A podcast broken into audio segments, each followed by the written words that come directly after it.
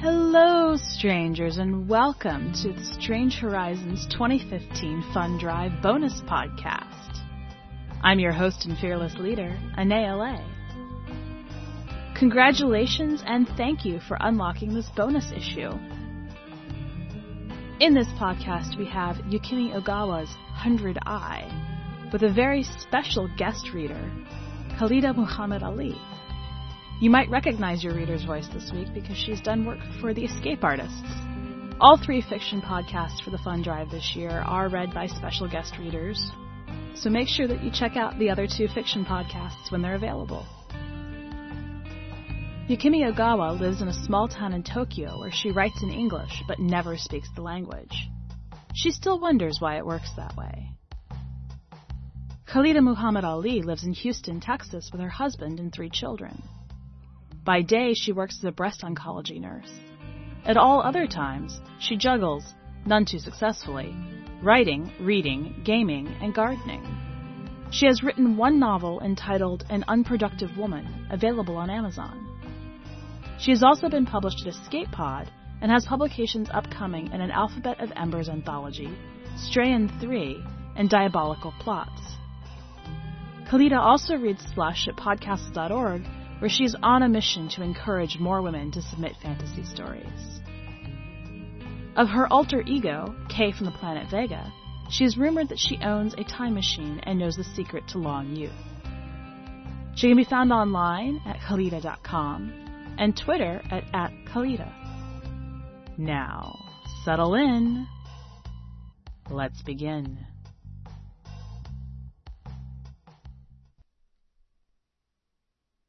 Hundred Eye by Yukimi Ogawa. Eyes, eyes, eyes. So many eyes on my long arms. If someone gave me these eyes to punish me, they made a huge mistake. I could peep into people's baskets and sacks while my face was turned completely away, looking innocent. Still, rumors were like a collective eye that there was always a woman with long arms when there were a lot of pickpocket incidents. So I traveled a lot. It was okay, honestly. But of course, I didn't even know what it was that shook inside me like a tiny bell that shook and made my eyes wobbly and uneasy. Later, when I learned the word lonely, I thought perhaps that was it. But I was never sure because there was no one to ask. Even when I met him, while I was with him, I never asked.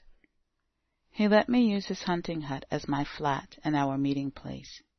He didn't question me when I didn't take my robe off completely, only pulling the collars apart, never revealing my arms. He said it was okay. He said everybody had a secret. Later, I finally let him inspect my arms, my eyes, and even then he didn't cower away. He looked into each eye for a few seconds at a time, which made me shiver, which made the eyes under his stare flutter in uneasy blinks. Did you know they are all different shades of brown? he asked. And that made me forget how to steal. Just a little.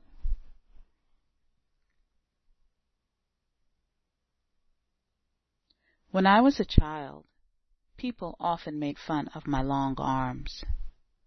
I don't even remember the first time I picked someone's pocket. At first it was small things like a marble, a doll, things people would dismiss as being lost rather than stolen. When people started to realize purses and money sacks were missing, I left my home. Everywhere there were a certain number of people who weren't wary enough, and always my long arms helped. Stolen coins were enough for me alone to get by. I never learnt to work, to cooperate. I was always alone.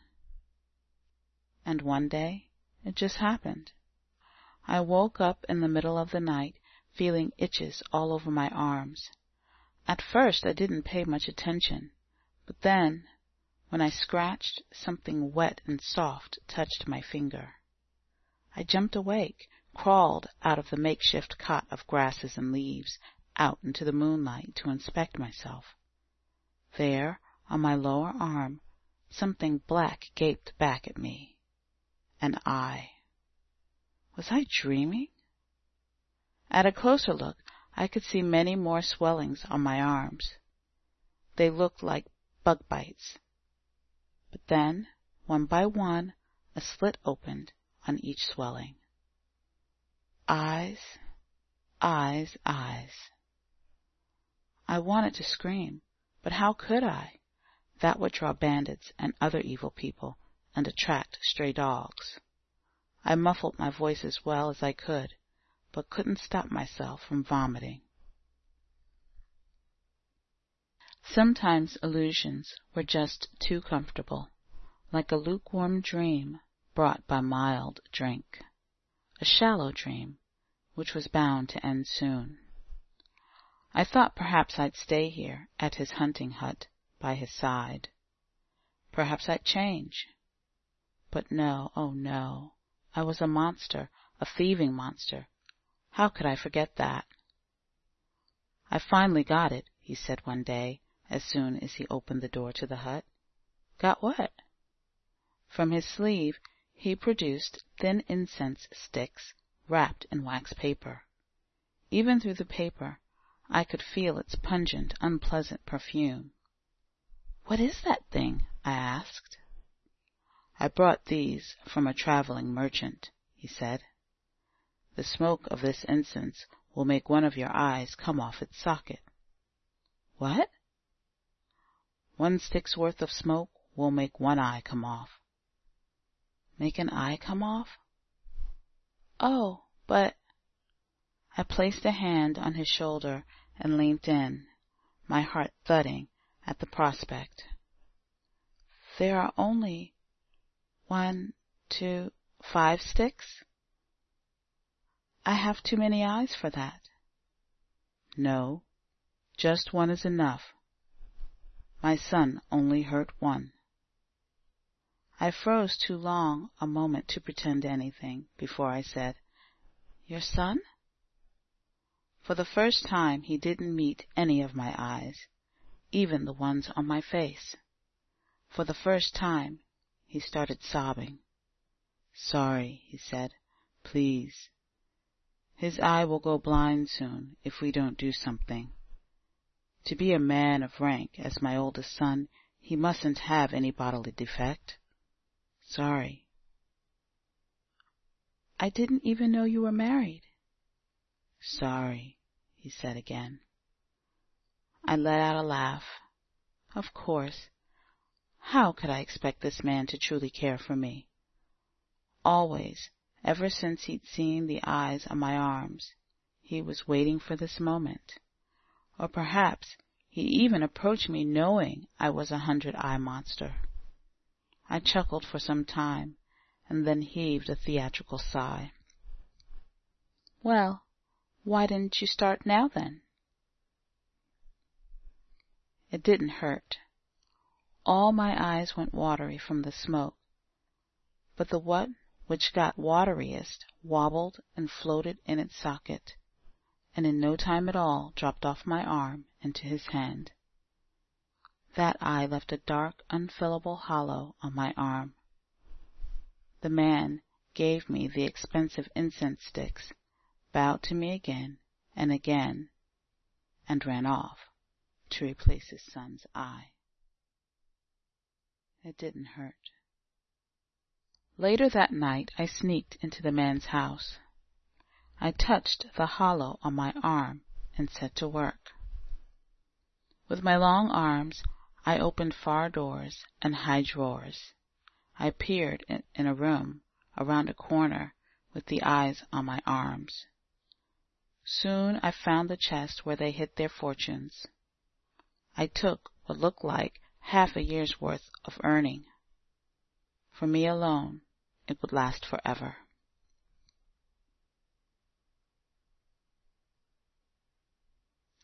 The image burnt in my eyes, so hot that it woke me in the middle of the night, because every eye, except for the ones on my face, had seen the boy with his two eyes, one of them a shade too brown.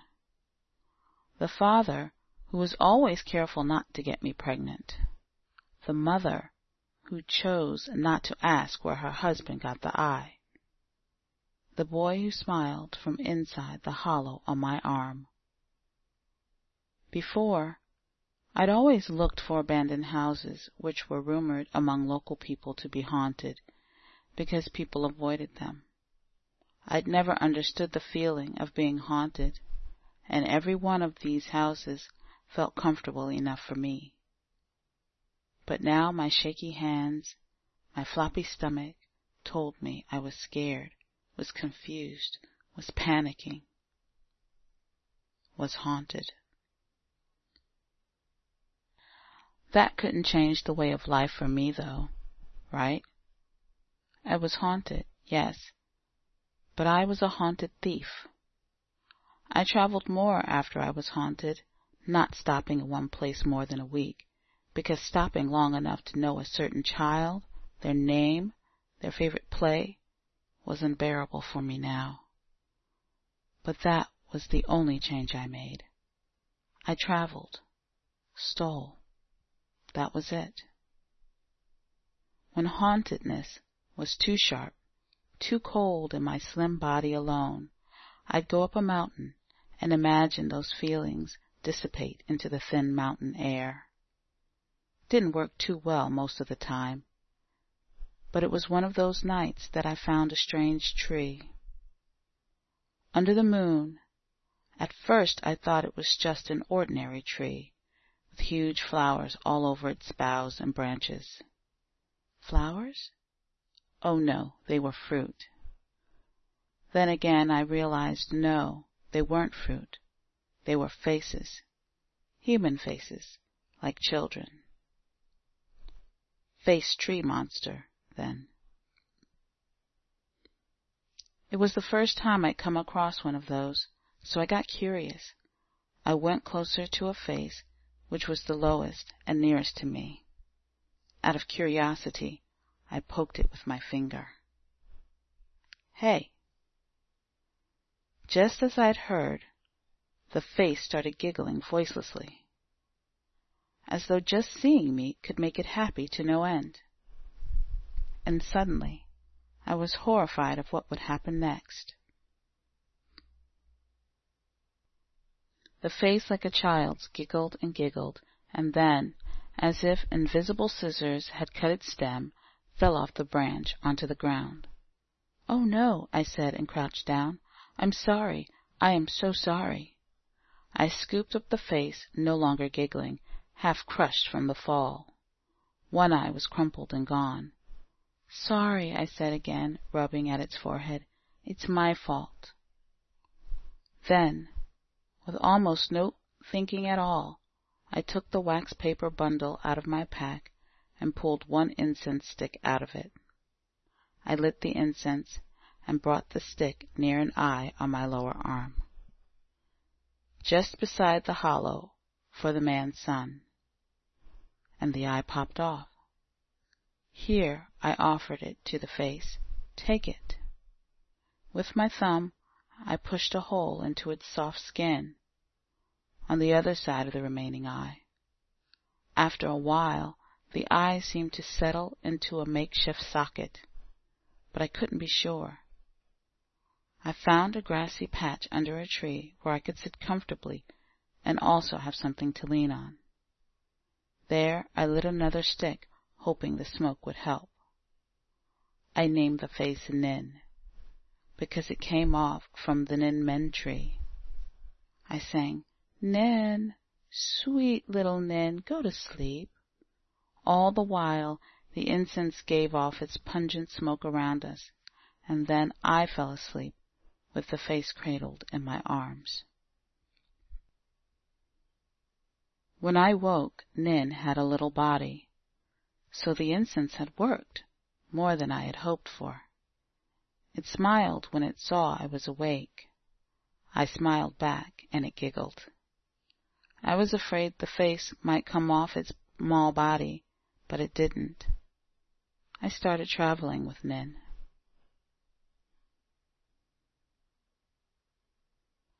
It didn't speak, but I could tell that it was thinking. It ate just about anything that I gave to it, but decidedly avoided apples, and those were the rare occasions where it cringed angrily. Probably they looked too much like itself.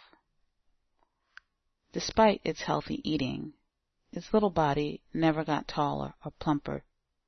I wondered if it was lacking certain sort of nutrient that nin men trees needed, or if it was never meant to grow in the first place. The incense sticks might do something, I suspected, but I decided to save them for now, until I knew exactly what the perfume could do.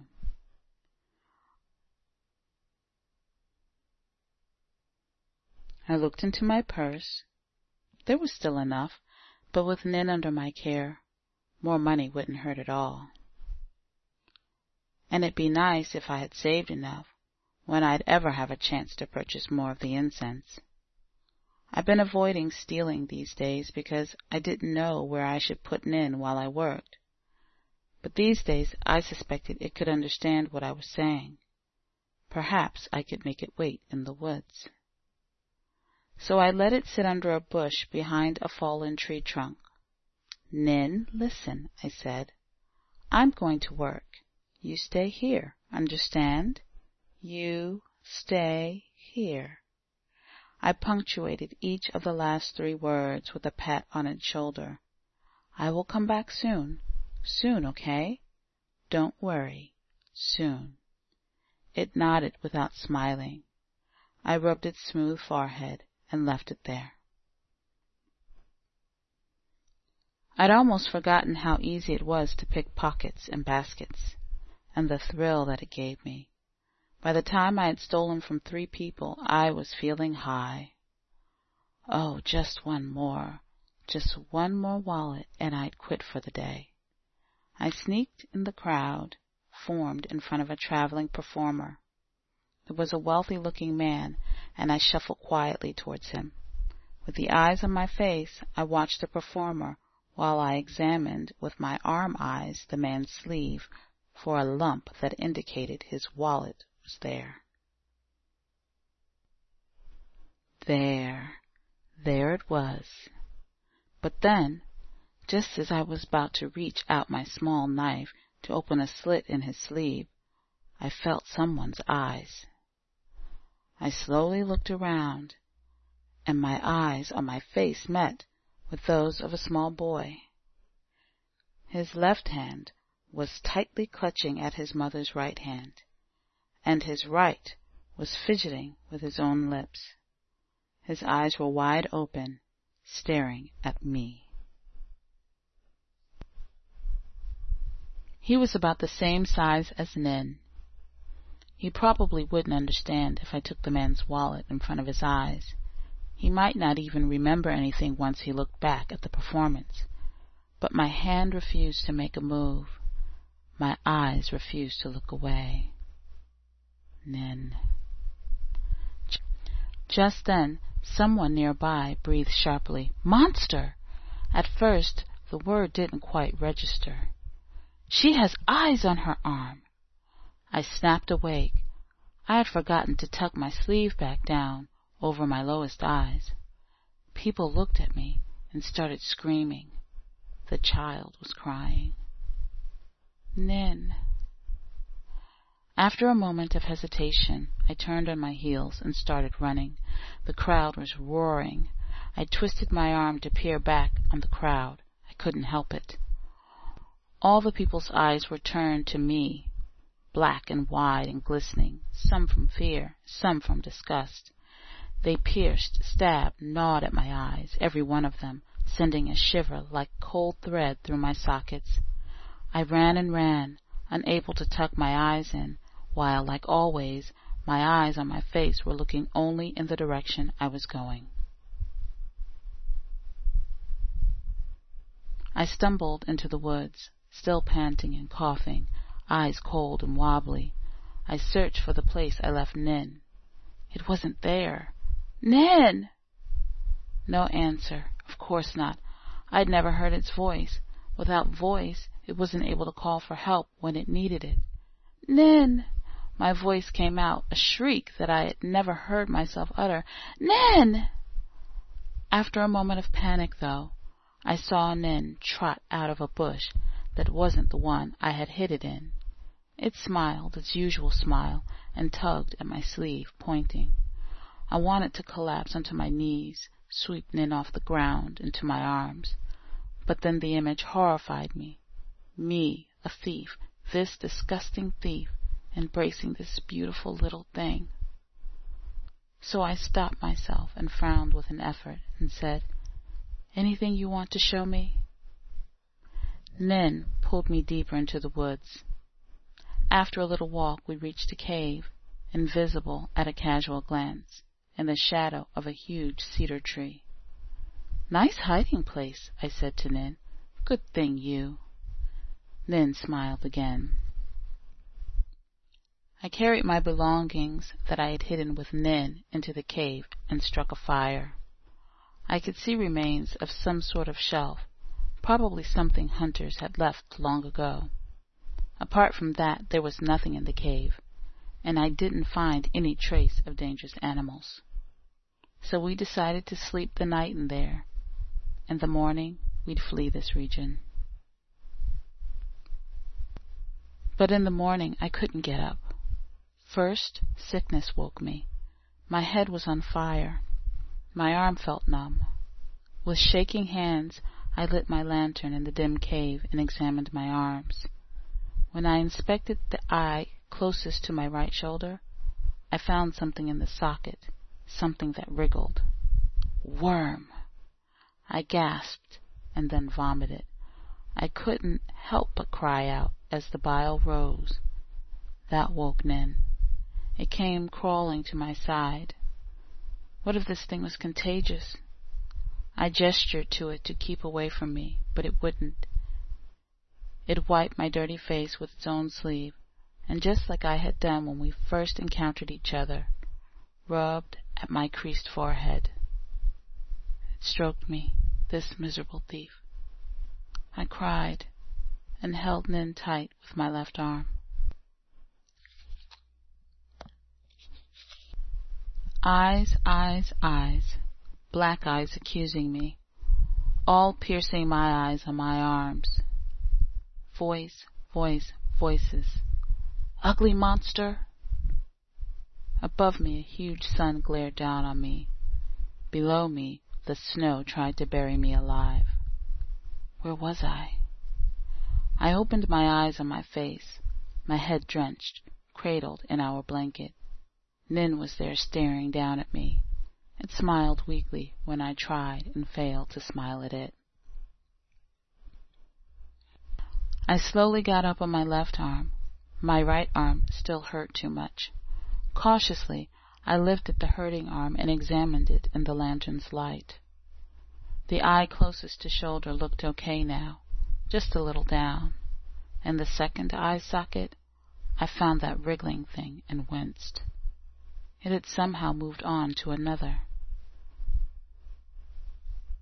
But there seemed to be just one worm, and that relieved me. If there was only one, it'd be easier to protect Nin from it. I took the tweezers out of my pouch, held them in the fire for a few moments, and then tried to pick the worm off the eye. But when the tips of the tweezers touched the black of the eye, a sharp pain shot through me. I cried out, sending Nin into a fearful panic. When the pain subsided, I looked back at the eye. I could see the tail of the worm at the corner, that it had burrowed deeper in. I slumped down, resigned. I swore a lot under my breaths. Nin sat looking horrified beside me. Hey, I'll be okay, I said not sure of a single word I was saying. I'm a grown-up. I'll soon be well. But not so soon. Because, of course, I had so many eyes, so many of them for the worm to wriggle through. I'd never been this sick, not even when I transformed into this monster. Then help me, collecting twigs for fire, bringing in water and edible plants. It helped me a lot. How did I deserve such sweetness? Just how? Now I was not only haunted by the man's son, but by the eyes of the boy who spotted me in the town, by those accusing eyes of the adults back there, and by the fact that I had coaxed Nin into life to be in possession of this stupid thief. Sorry, Nin, sorry, I kept muttering forever in the darkness strewn with horrible eyes.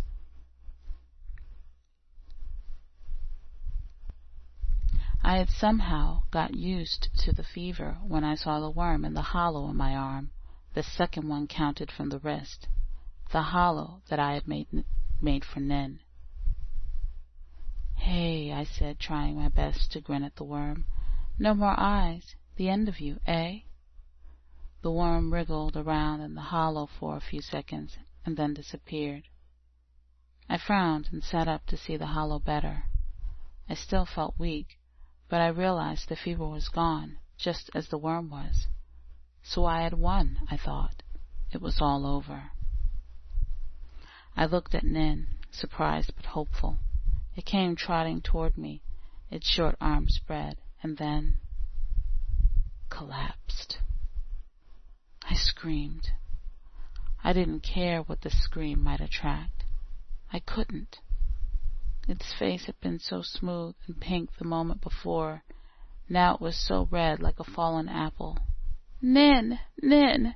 I scooped it off the floor. It felt so hot.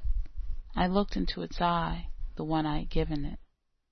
Yes, it was there. The worm. With some kind of silly magic, the worm had somehow moved into Nin's eye, or my eye, on Nin's face. I had got over the fever and sickness after all, though barely. I was a grown-up monster. But what would it do to Nin, who was so small, so fragile? If something, someone, whatever, wanted to punish me, why wouldn't they be satisfied with hurting me? Or was this an entirely different sort of punishment? for my wanting to keep something so lovely. I shouldn't have given Nin an eye in the first place.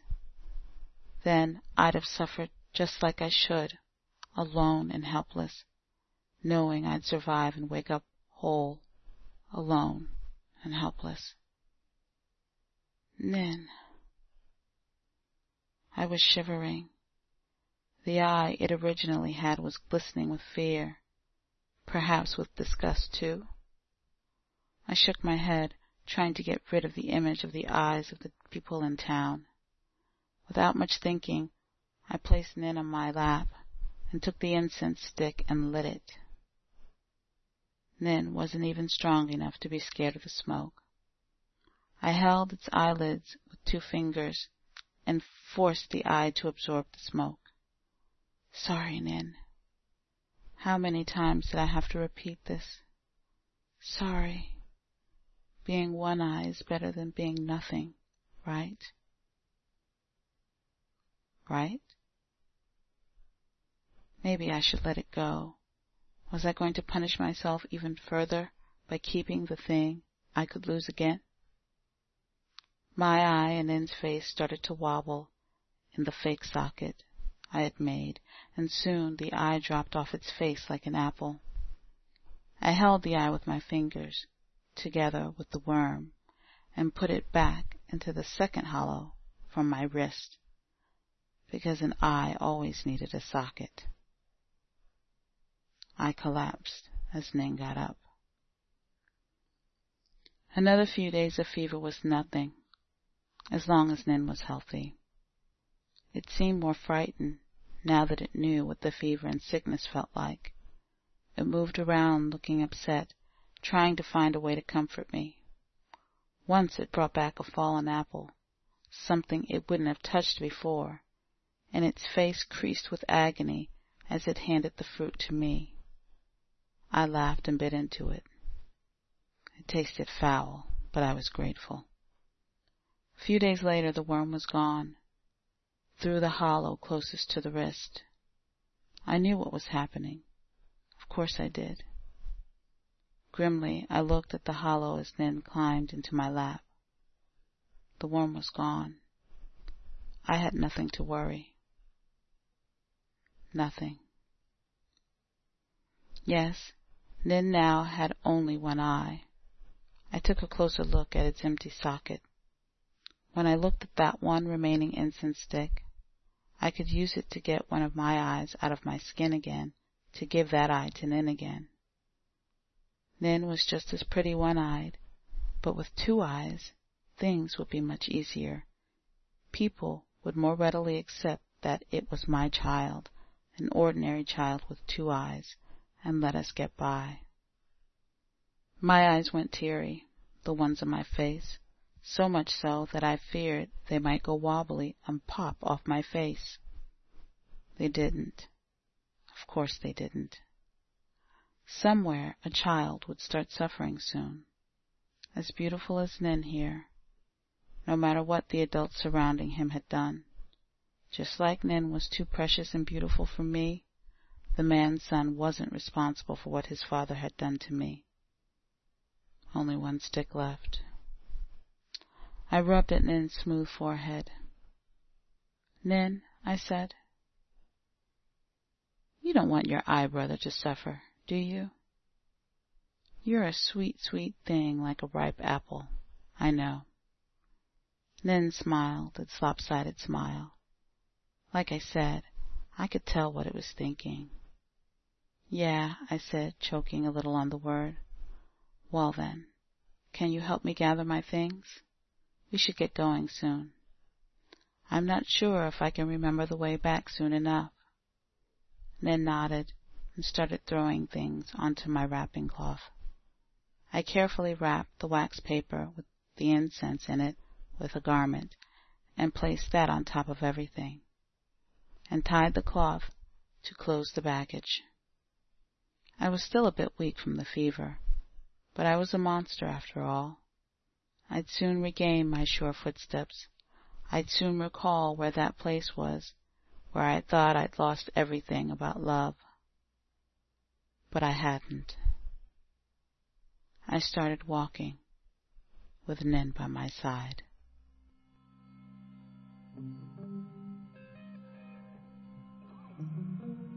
Welcome back. This isn't the first of Yukimi's stories that we've published, and I always like the sense of whimsy that she manages to develop with her stories. In this one, I found the focus on how having somebody to take care of and to live up to changes our relationship to the world around us and our goals for what we want to be as people. What caught your attention about this story? Go to the website and leave a comment either on the podcast or on the story itself. While you're there, check out our current progress on the fund drive.